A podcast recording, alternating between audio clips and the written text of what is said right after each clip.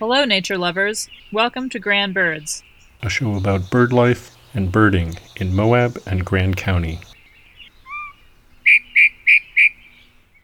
Welcome to Grand Birds.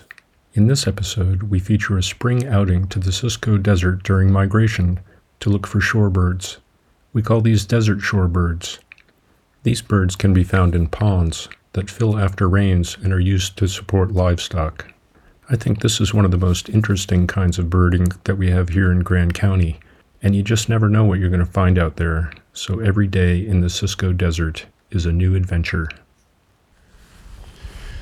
So it's late April, and that means it's migration time.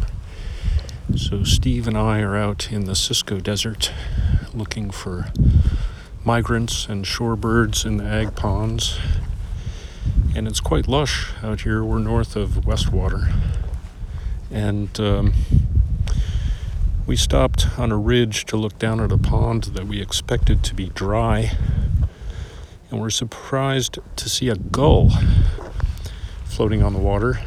You don't get a lot of gulls here in Grand County. So we drove down here to take a closer look. And by the time we got here, it was gone. So a couple of killdeers here and some uh, Vesper sparrows and Savannah sparrow. So we are seeing some migrants, and we did have a distant look at a black-headed Bonaparte's gull. So we're off to a good start today. We'll see what's next.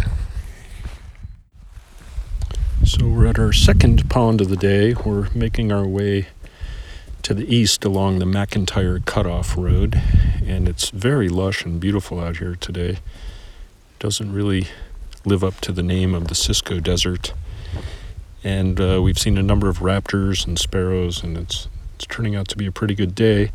And at the second pond here, we had five cinnamon teal, two green winged teal, but no shorebirds. So we have yet to hit the scoreboard on the shorebirds but uh, there's more ponds to come, so stay tuned. So we have arrived at our target pond here. We visited a couple of ponds along the way and saw a number of ducks, but no shorebirds.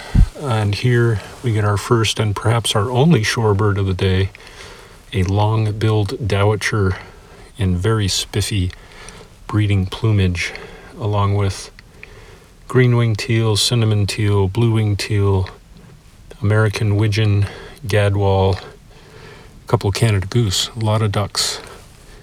So we have been successful in finding a shorebird out here in the Cisco Desert, which was our goal today. And so we'll chalk that up as a victory. And we did see some very interesting behavior with the dowitcher. It suddenly hunkered down and got flat on the water and looked up in the sky. And we looked up, and sure enough, there was a hawk flying over.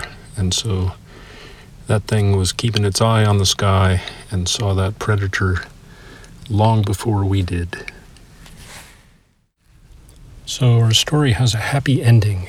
We decided on the way home to stop at Three Way Pond, which is north of Danish Flat, north of Cisco, and uh, this is sort of our home pond where we've had the most success with the desert shorebirds over time. And today there's a cornucopia of shorebirds here.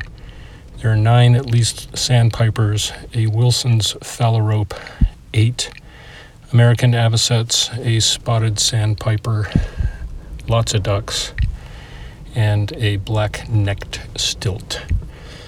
So our day ends triumphantly, and we can go home and take a nap.